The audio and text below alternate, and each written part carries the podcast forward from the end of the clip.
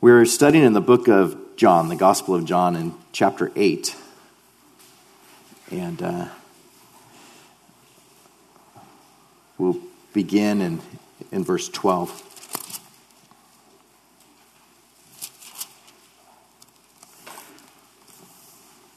Let's pray together.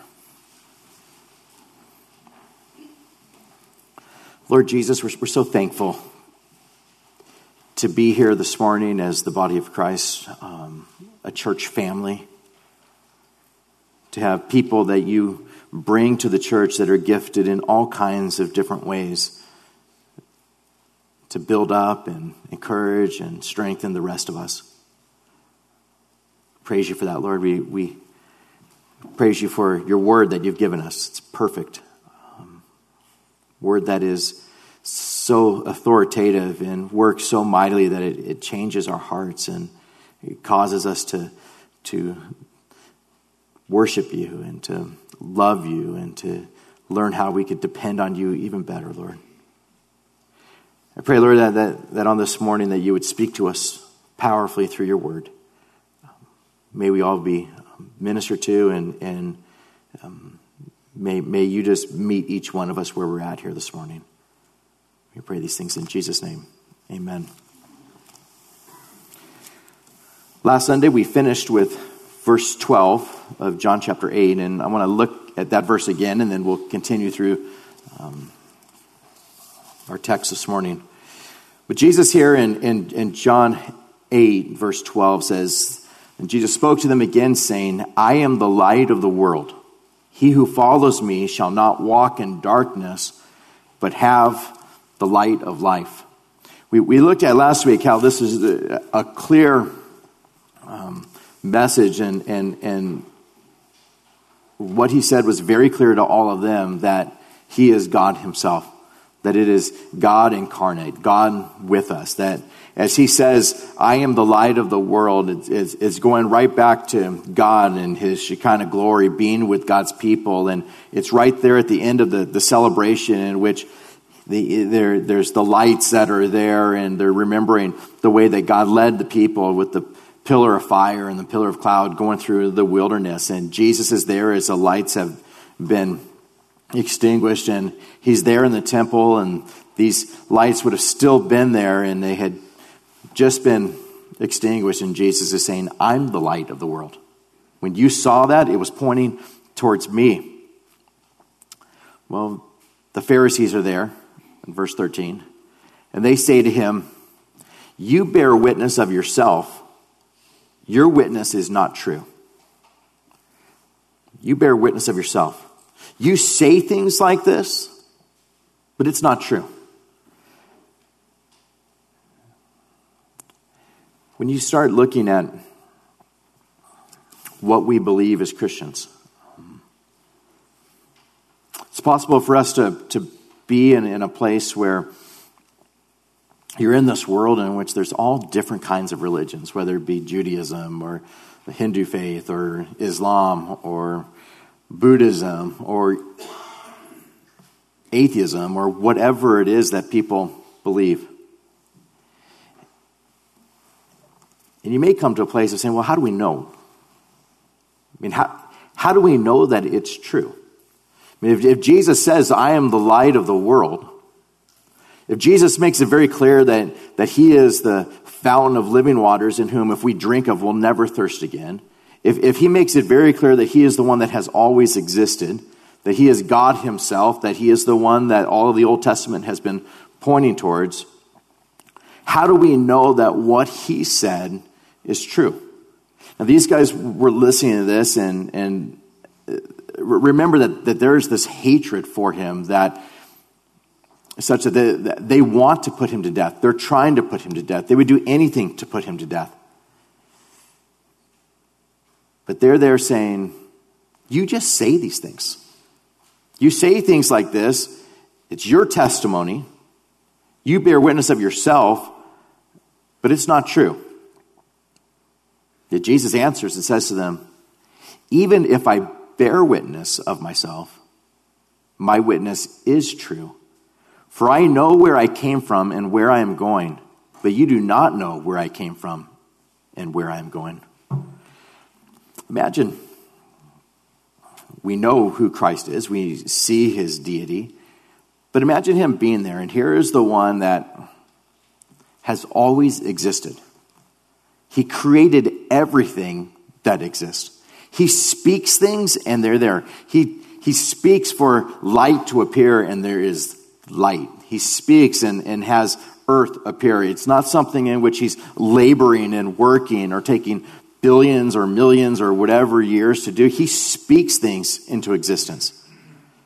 He's one in, in, in, whom he is perfectly holy, and all that he says is true. All that he says is right. He made these people. He knows everything about them. He knows the number of hairs that are on their head. He knows their thoughts when they're still afar off.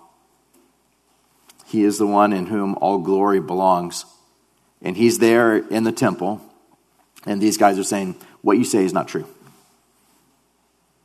You bear witness of yourself, what you say is not true. And Jesus' response is incredible, where he just says, Even if I do bear witness of myself, even if I do, my witness is true. It is true. I know where I came from, and I know where I'm going. You do not know where I come from, and you do not know where I'm going. I have knowledge that you don't have. There's divine knowledge that I have that is so far above any kind of human knowledge. He alone is the one that could bear witness this to this on the earth. He alone is the one that has knowledge that has always existed in the Holy Trinity. And he's there saying, I do bear witness myself, but you guys have no idea. Well, from there, Jesus says in verse 15, You judge according to the flesh. I judge no, no one. These Pharisees are making judgments upon Christ by their own sinful flesh. They look at Jesus and they look at him and they say, You're a man. You're a carpenter. You, you're, you're one, we, we know who your parents are Joseph, Mary. And Jesus saying, You judge according to the flesh. They can't get past the fact that he's there in this body and, and not looking at all to what God has said throughout creation as far as in his revelation, and that there would be this child that would be born and it would be the Messiah, that would be God Himself. They're looking at Him there and not thinking of Isaiah 9 6, where it says, For unto us a child is born, unto us a son is given. The government will be upon his shoulder, and his name will be called Wonderful, Counselor, Mighty God, Everlasting Father, Prince of Peace. This isn't what's going on through their minds. They're looking and saying, you, you bear witness. You're a person, you bear witness of yourself. How can your witness be true? It's not true. And Jesus is saying, No, it is. Jeremiah 23 and verse 5, it says, Behold, the days are coming, says the Lord, that I will raise a, to David a branch of righteousness. A king shall reign and prosper and execute judgment and righteousness in the earth. In his days, Judah will be saved and Israel will dwell safely. Now, this is the name by which he'll be called the Lord our righteousness. He's coming, and he is righteous. He will be called the Lord our righteousness, and he will come from David. Jesus says, I judge no one. Jesus did not make judgments the way that these men did. He knew all things. He knew his deity. He knew his mission. He knew that he became a man so that he could go to the cross. And he did not make his judgments according to the flesh. Jesus goes from there in verse 16 and says, And yet, if I do judge, my judgment is true. For I am not alone, but I am with the Father who sent me. When Christ makes judgments, you can know with absolute certainty that it's true. You can know that it's perfectly accurate. It's an incredible statement here where he says, But I am with the Father who sent me. A statement of Christ's deity, his oneness with the Father. Goes right along with John 10 30, where Jesus says, I and my Father are one. And they knew what he meant. It tells us the next verse that they picked up stones to stone him. But here Jesus says, I'm with the Father who sent me. In verse 17, he says, It's also written in your law that the testimony of two men is true. I am one who bears witness of myself, and the Father who sent me bears witness of me. You say in your law that there has to be the testimony of at least two witnesses. Well, I bear witness of myself, and the Father who sent me bears witness of me. There's two. You got to know that, that, that, these circumstances are different than what you would do in any kind of judicial situation in Israel. Here it is that the Messiah has come. Here it is the one that, that has been promised has arrived. And Jesus is saying, There's my witness and the witness of my Father. We look and see that witness revealed throughout Scripture. How, how, how was the Father's witness testified? It's amazing when you just begin to look at Scripture. Genesis 3 14 to 15. From the seed of the woman, the serpent's head would be crushed. My father gives testimony. Sins enter the world, and from the seed of the woman, the serpent's head would be crushed. There would be one that would come from the woman in whom would crush Satan's head. See in Genesis 49, verses 8 and 10, and Micah 5 2, that, that the Messiah would come from the tribe of Judah. He'd come from the tribe of Judah. Then you look and you see the genealogies in the New Testament and the genealogies of Christ that make it clear that Jesus came from the, the tribe of Judah, that he is, as Revelation tells us, the lion of the tribe of Judah. He came from the tribe of Judah. Micah 5 2 tells us that he'd be born in Bethlehem, and Jesus was. Isaiah 9 7 and 2 Samuel 7 and Jeremiah 23 tell us that Jesus would be born from the lineage of David. And scripture makes it clear as you go through the genealogies that Jesus came from the line of David, that kingly line and lineage of David. Isaiah 7 tells us that he would be born from a virgin. This occurred. Psalm 72 tells us that kings would bring him gifts. And we see the kings from the east bringing him gold and frankincense and myrrh. You look in, in Scripture and you see in Zechariah, tells us that he would come riding into Jerusalem on a colt on the foal of a donkey. We see that take place on Good Friday. Isaiah 29 tells us, and, and Isaiah 35 tell us that he would cause people who were deaf to hear and the blind to see. And Matthew 11 5 says, the blind see, the lame walk, the lepers are cleansed, and the deaf hear, and the dead are raised up, and the poor have the gospel preached to them. I mean, you just go through and you start looking at the Father's testimony. These are the things that you know will happen. These are the things that you will see when the Messiah comes. These are the things that you are to look for, and all of it is laid out. Malachi 3:1 tells us that there would be a messenger that would go before him to prepare the way, and we see John the Baptist messenger going before Jesus to prepare the way. We're told that the Lamb of God, our Passover lamb, would not have any of his bones broken. John 19, 31 tells us when they came to break Jesus' legs, he was already dead, therefore they didn't break his legs. We're told that he would be hung on a tree, become a curse for us, and Jesus was crucified. Psalm 22, verse 16. Over 800 years before it happened, said that they would pierce his hands and his feet. These are things that should just blow us away when we look at it and just see Psalm 22 over 800 years before.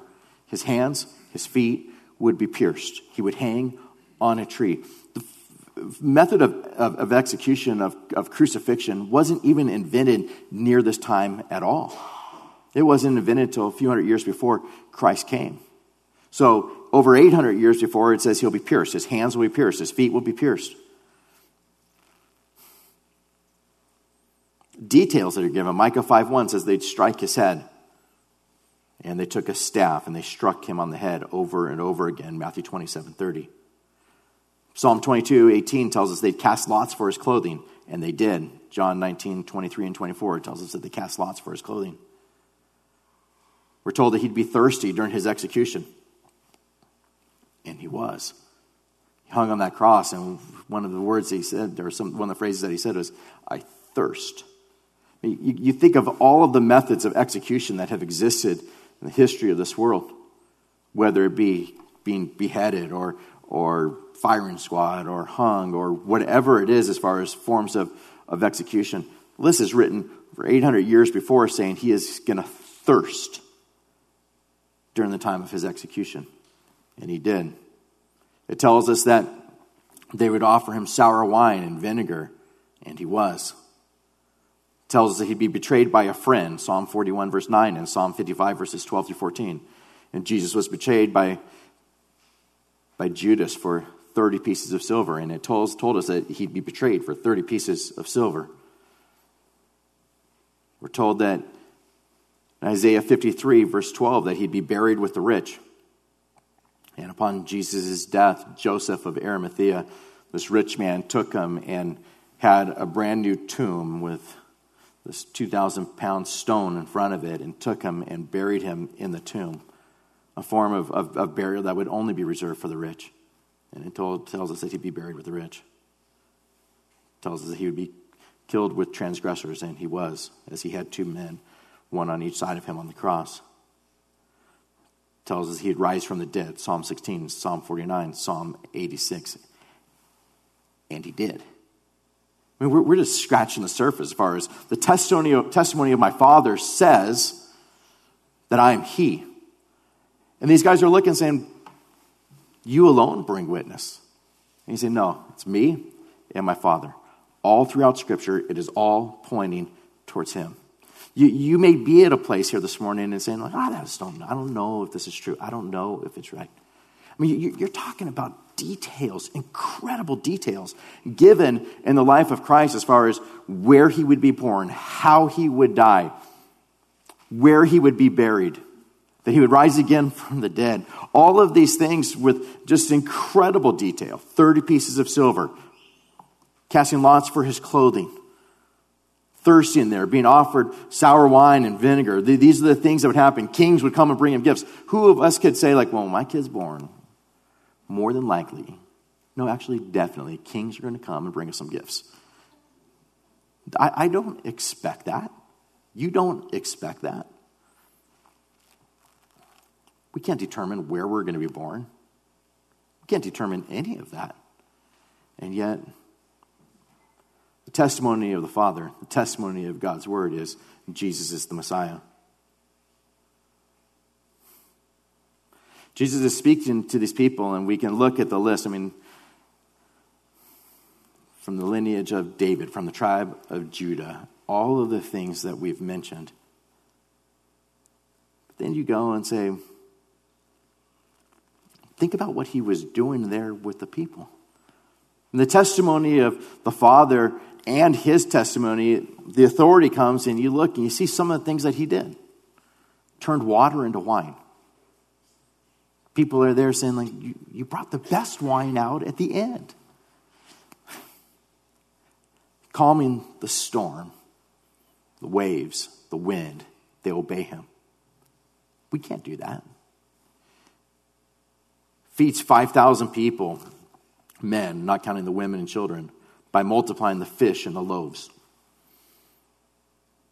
Them there and all these little baskets left over from just some loaves, a couple loaves and fish, and it's there and just multiplying it. Boom.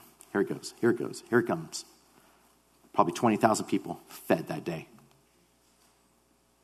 He walks on water. Everybody saw it. He walks on water. He heals people who are blind. I'm willing. Goes through, puts mud in their eyes, spits in the ground, puts mud in their eyes. Go wash your eyes out. They see. Just speaks to them and they see.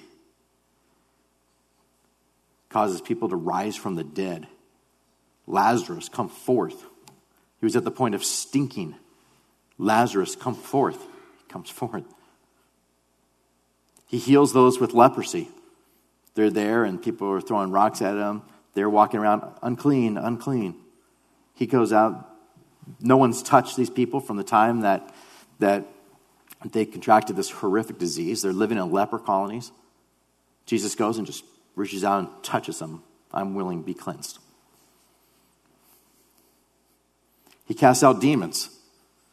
He makes people who are lame walk. He heals the deaf. He causes a coin to come out of the fish's mouth to pay the taxes. Miracle after miracle. If you were to plan it so that, let's make sure that they know that he's the Messiah. What other things would you want to happen? What other things would you expect? If, if, if prophecies are given over a thousand years before Christ comes, giving incredible detail of his life, prophecies given uh, 500 years before he comes, 800 years before he comes, given just incredible detail of this is where he'll be born, this is how he'll die, this is how they'll execute him. Here's the lineage. This is, you'll be from David and the tribe of Judah, and this is how it's going to work, and just gives incredible detail. So that everything happened just the way he said. I mean, I, I could maybe plan some things in my life. I could maybe say, well, I want to make sure that I live in this town at least once. But you, you and I both know there's lots that we just can't be in control of. We, we can't just, I don't care how badly you want to, you can't just go make blind people see, deaf people hear, no matter how much you want to. We can't make lame people walk. We can't go fishing and say, just go catch a fish and take the coin out of its mouth. Just can't do it. There's things that you just can't do. And Jesus just works in incredible ways. I think the testimony of the Father is made even further clear with Christ rising again from the dead. He goes to the cross, he dies. He prophesies before that he would spend the three days in the heart of the earth and then he would rise again. It's prophesied even before that that he would rise again from the dead. Psalm 16, 49, 86. But he rises again from the dead. He rises again from the dead, and, and not only does he rise again from the dead, but he appears to the people. There's little things with the resurrection that we ought to think about. Like, who are the first people that he appears to? The women. The women are there. If you're going to make up a story of a resurrection. You're not going to say, and the first people to arrive that he appeared to were women. Because, sorry, ladies, your testimony in that day would not be allowed. You could go to court and say, This is what happened. It doesn't matter. Doesn't matter. Your testimony is not allowed because they didn't allow the testimony of women back there. Not a good thing, but that's how it was. And so, if you're going to make up the story, you don't say, okay, he appeared to women first. Yeah, that's what happened. And you're not going to look at this and say, well, these disciples made it up because they were just like these passionate, passionate people that were just set on this truth. And it didn't matter whether he died or not, they were going to stick to their story no matter what. Not at all. What happens? He's arrested and they all scatter. They all go into hiding. Nobody's there to be like, oh, let's, you know, Let's stick with him to the very end. They're all hiding, they're all looking from a ways off. Last thing that these guys wanted to do was to die at that particular time. They just don't want to. But he appeared to them. He appeared to the disciples. And all of a sudden, these guys that ran away, all of a sudden, this this man who denied Jesus three times, even to a little, a little child, are willing to die for their faith. And they're tortured. They're willing to go to three different continents, leave Jerusalem, leave home, go all over the world to people that they don't even know to go and proclaim the truth of the gospel because they knew that they saw him. These people who had no strength even to bear with their best friend when he goes to the cross, now go to the uttermost parts of the world proclaiming the gospel. Jesus appeared to over 500 people at one time. 500 people one time. 500 people don't hallucinate all at one time. And he appeared to them. The witness of the Father is further revealed as you look at his baptism and transfiguration. Jesus is there in Matthew 3 and verse 16 where he's baptized and he comes up from the water and the heavens are open to him and he saw the Spirit of God descending like a dove and uh, alighting upon him. And there was a voice that came from heaven saying, This is my beloved Son in whom I am well pleased. The testimony of the Father, This is my beloved Son in whom I'm well pleased. At the transfiguration in Matthew 17 and verse 5, while still speaking, behold, a bright cloud overshadowed them, and suddenly a voice came out of the clouds saying, This is my beloved Son in whom I am well pleased. Hear him, listen to him. When the disciples heard it, they fell on their faces and were greatly afraid. But Jesus came and touched them and said, Arise, do not be afraid. And when they had lifted up their eyes, they saw no one but Jesus only. He appears. The Father says, This is my beloved Son, as he's shining there in all of his glory. And so you look at the evidence, and Jesus, these Pharisees are saying, "You just give testimony of yourself. You say these things, but it's just it's just you that says it, and it's not true." And Jesus is saying, "My testimony is true. I can bear witness all by myself. I am God Almighty. I have always existed, but I also have the testimony of my Father. And here is what you see in Scripture. And boom, we just we did we nailed like a couple dozen of them just now. There's hundreds of them. Evidence of the miracles that took place. We mentioned a few of them. There's so many that you couldn't record it all in Scripture. We look at the resurrection and we see that you can't force yourself to rise again from the dead. And yet, he rose again from the dead. He appeared to all of them. The witness. Well, they say to him in verse 19, well, where's your father? Where's your father? At this point, there's sarcasm, I think, in these guys' voices. You're born of a virgin, Virgin Mary. Where's your father? And Jesus answers and says to them, You neither you know neither me nor my father. If you had known me, you would have known my father also. You don't know me. You don't know my Father. If you had known me, you would have known my Father also. In Matthew 11, verse 27, Jesus says, All things have been delivered to me by my Father, and no one knows the Son except the Father, nor does anyone know the Father except the Son, and the one to whom the Son will reveal him, wills to reveal him. Or also in John 17, or 14, verse 7, Jesus says, If you had known me, you would have known my Father also. And from now on, you know him and have seen him. Philip says, Lord, show us the Father. It's sufficient for us. And Jesus said to him, Have I been with you so long, and yet you have not known me, Philip? He who has seen me has seen the Father. If you have seen me, you have seen the Father. So Jesus in this passage is they're saying, Where's your Father? And Jesus saying, You neither you know neither me nor my Father. If you had known me, you would have known my Father also. When you see me, you see the Father.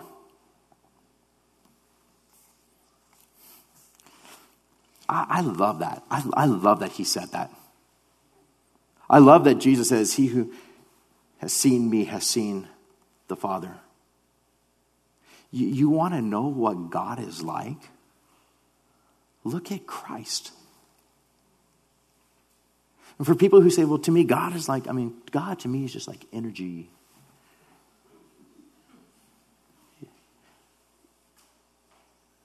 That's not what God's like. God has revealed himself to us in his Son.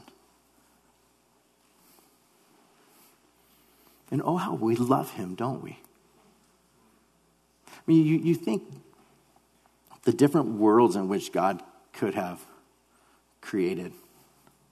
A sovereign God who creates everything that exists. He's not weak, He's not pathetic. We, we, we serve a God who creates everything and says it's good.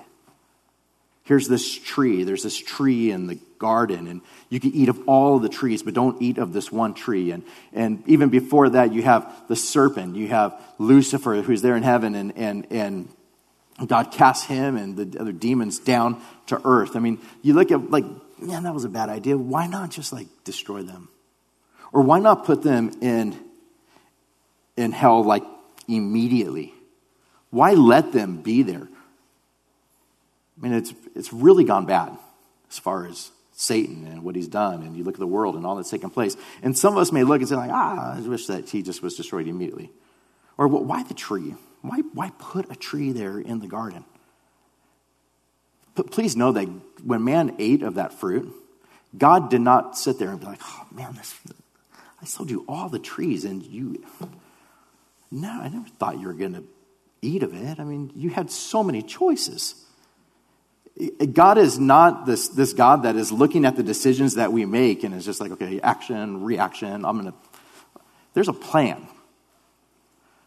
He didn't put the tree in the garden not knowing what was going to happen. He knew what was going to happen. He knew. He knew Adam and Eve would fall. He knew that all of the human race would fall with them. He knew that in the days of Noah, the inclinations of the people's heart was only evil continually. He knew that he would flood the earth. He knew all of these things would happen. He knew what his people were like. He knew that they would complain and complain and complain and wander and commit adultery against him. He knew all these things. He set up a whole sacrificial system. All that was there was set up to point to Christ so that we would be able to see God in the Son. There is a plan. He's not the author of evil, for sure. He is not the author of evil. People make their decisions as far as sinning, and, and we're responsible for it, but He decreed things to take place. And there's a sovereign God that's looking at it and in charge of all of it. And when we are here on this Sunday morning, on at this particular time, we look and we see the Son, Christ. And like I said, oh, how we love him. A God who sends his only begotten Son, Christ, who lives a perfect life, fulfilling all righteousness, all holiness A God who humbles himself and comes in the form of a baby and is born in a stable and wrapped in swaddling cloths and laid in a manger. A God who creates all things and yet he has people pluck out his beard, put a crown of thorns on his head, whip him 39 times with a cat of nine tails. Tells us that by his stripes he'll be, will be healed. I mean, even hundreds and hundreds of years before it happened. A God who creates the nerve endings, in which would be those that would have nails driven through his hands and his feet. A God who creates everything in such a way that we would look at perfect holiness, a lamb without spot or without blemish or any such thing, who is slain, a, a, a one who would come and, and, and and just as a sheep before his shearers is silent, so he opened not his mouth. And he humbly went to the cross, and there was a plan to go to the cross, and he was determined to go to the cross, and no one can stop him, and no one could arrest him, and no one could do anything until it was his time to go to the cross, because there was a plan for all of us to be able to look at the creator of this universe, the Son of God himself, and be able to look and say, We see the heart of the Father. A God who says, Let the little children come unto me a God who weeps with those that are weeping, a God who, who touches the leper, a God who demonstrates the fullness of his love as he goes to the cross. In John 1:14 it says the word became flesh and dwelt among us and we beheld his glory the glory as of the only begotten of the father full of grace and truth. We saw him the Word became flesh, dwelt among us, and we got to see His glory, the glory of the only begotten of the Father, full of grace and truth. We are able to see in Christ the Father who's full of grace and truth. You think of Ephesians 2 4, where it says, But God, who is rich in mercy, because of his great love with which he loved us, even when we were dead in uh, our trespasses, made us alive together with Christ. By grace you've been saved rich in mercy, a God who is rich in mercy. You're able to see him being rich in mercy because of the state, the condition of us being dead in our sins and trespasses. And then you see Christ go to the cross, and it makes us love him. When you think about full of, of the riches of grace and riches of mercy, you think of everything that has been created. He's not rich because he created all these things. He didn't create the universe and create the planets and say, well, now, now I'm rich. Now I have the whole universe. He was rich in grace and rich in mercy and rich in glory before he ever created any of it. He created these things to display it. Just to display it. So that we would see the Father in the face of Jesus Christ. We love him. 1 Peter 3:18 For Christ also suffered once for sins the just for the unjust that he might bring us to God. He suffered for our sins that he might bring us to God. We see the heart of the Father. In Hebrews 12, 2, we see that it was for the joy that was set before him that he endured the cross. A God that is, is full of joy to where there is this joy in him to display his grace, to display his mercy, to save for himself a people. That even as he's going to the cross, it's the joy that was set before him that he endured the cross. And we look and we say, This is our God. How he loves us. In verse 20, it says, These words Jesus spoke in the treasury as he taught in the temple, and no one laid hands on him, for his hour had not yet come. But just to emphasize, if they could have laid hands on him, they would have. If they could have killed him, they would have, but his time had not yet come. This verse just screams sovereignty. We read that verse and it's just God saying, they would have, but until the time had come, they couldn't lay hands on him.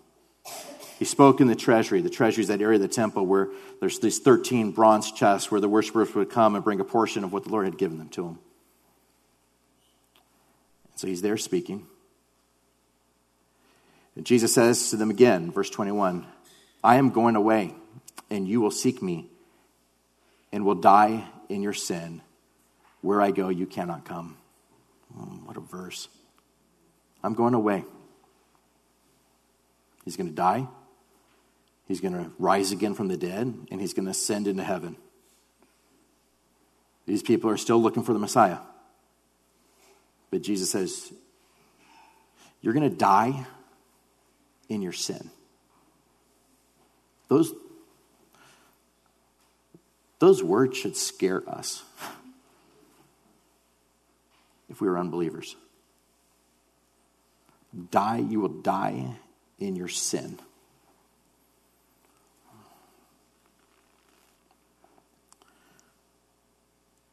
Revelation 14, verse 13 says, I heard a voice from heaven saying to me, Write, blessed are the dead who die in the Lord.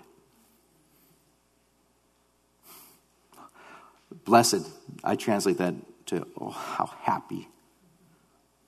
How happy are those who die in the Lord, who die in Him, who die and they have his righteousness placed on their account. Oh, how happy are those who die in the Lord.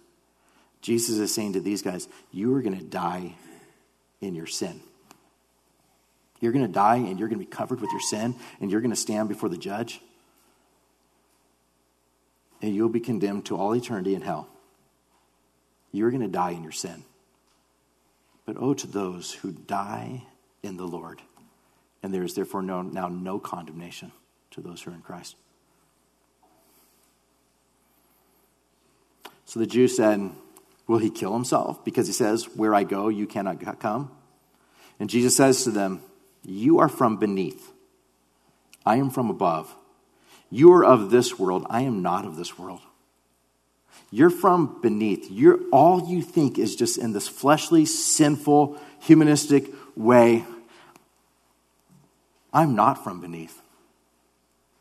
The truth that I'm giving you is from above. It's divine truth. I am God, and I'm telling you these things, and they're true. You're of this world. I'm not of this world. We're able to know truth because this is God Himself that has revealed these things. If, if your mind is in a place of like, well, how do you know? Go back to what we had just talked about prophecy after prophecy after prophecy after prophecy, miracle after miracle after miracle. Resurrection appears to the disciples, appears to the women first, appears to the 500. Look, at the lives that have been changed in this room, not to mention throughout this world. I mean, what atheist could come and say, like, hey, I want to bring these people that their lives have been radically changed by my atheism? I mean, they were once drug addicts. They were once alcoholics. They were once this. They were once that. Like, I just got to show you these people have been radically changed by my atheism. It just doesn't happen. But you look at people, you guys, we have been radically changed, haven't we?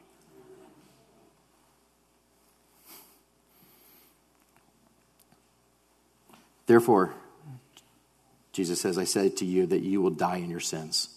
For if you do not believe that I am He, you will die in your sins. For the unbeliever who might be here this morning, listen to that one more time. Because this message that goes to these Pharisees would be the same message that would go to any unbeliever who is here. Jesus says, You will die in your sins. For if you do not believe that I am He, meaning the Messiah, you will die in your sins. Well, they respond to him by saying, Who are you?